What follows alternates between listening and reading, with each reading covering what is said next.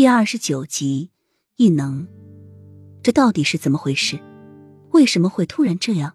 雨涵惊恐而又无望地看着灵儿被那个侍卫被拖到门外，又看着齐盛瑞嘴角残忍的弧度，眼光在落到齐盛瑞的手掌时，雨涵整个脑袋一片空白，惊恐的眼眸无限放大，写满了不可置信。在他宽大的手掌中正凝聚着一股蓝色气流，那只手虽然藏在袖中，但是雨涵却依旧能看得清清楚楚。当那只手握起的时候，那股蓝色的气流也凭空消失，而与此同时，雨涵麻痹的双腿也恢复了知觉，声音也一下子从喉咙里发出来了。灵儿被拖走了，而雨涵整个就瘫在了那里，眼神空洞地睁着，神情充满了震惊，整个人仿佛被抽去灵魂一般。这是怎么回事？他刚刚看到什么了？那股蓝色的气流很像他穿越时候见到的，到底是怎么回事？那个让他获得重生的人是谁？为什么会有那么大的权力？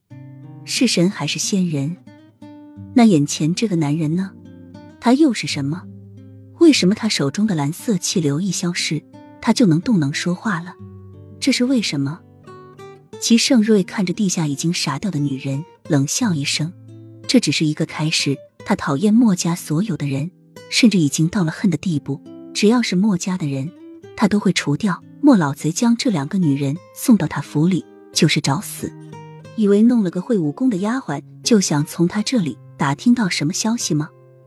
嫁个女儿过来就能牵制到他吗？这一切简直妄想。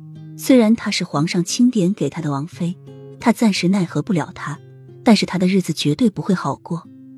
在外面，名义上她是一个妃，但是事实她只不过是一个囚奴。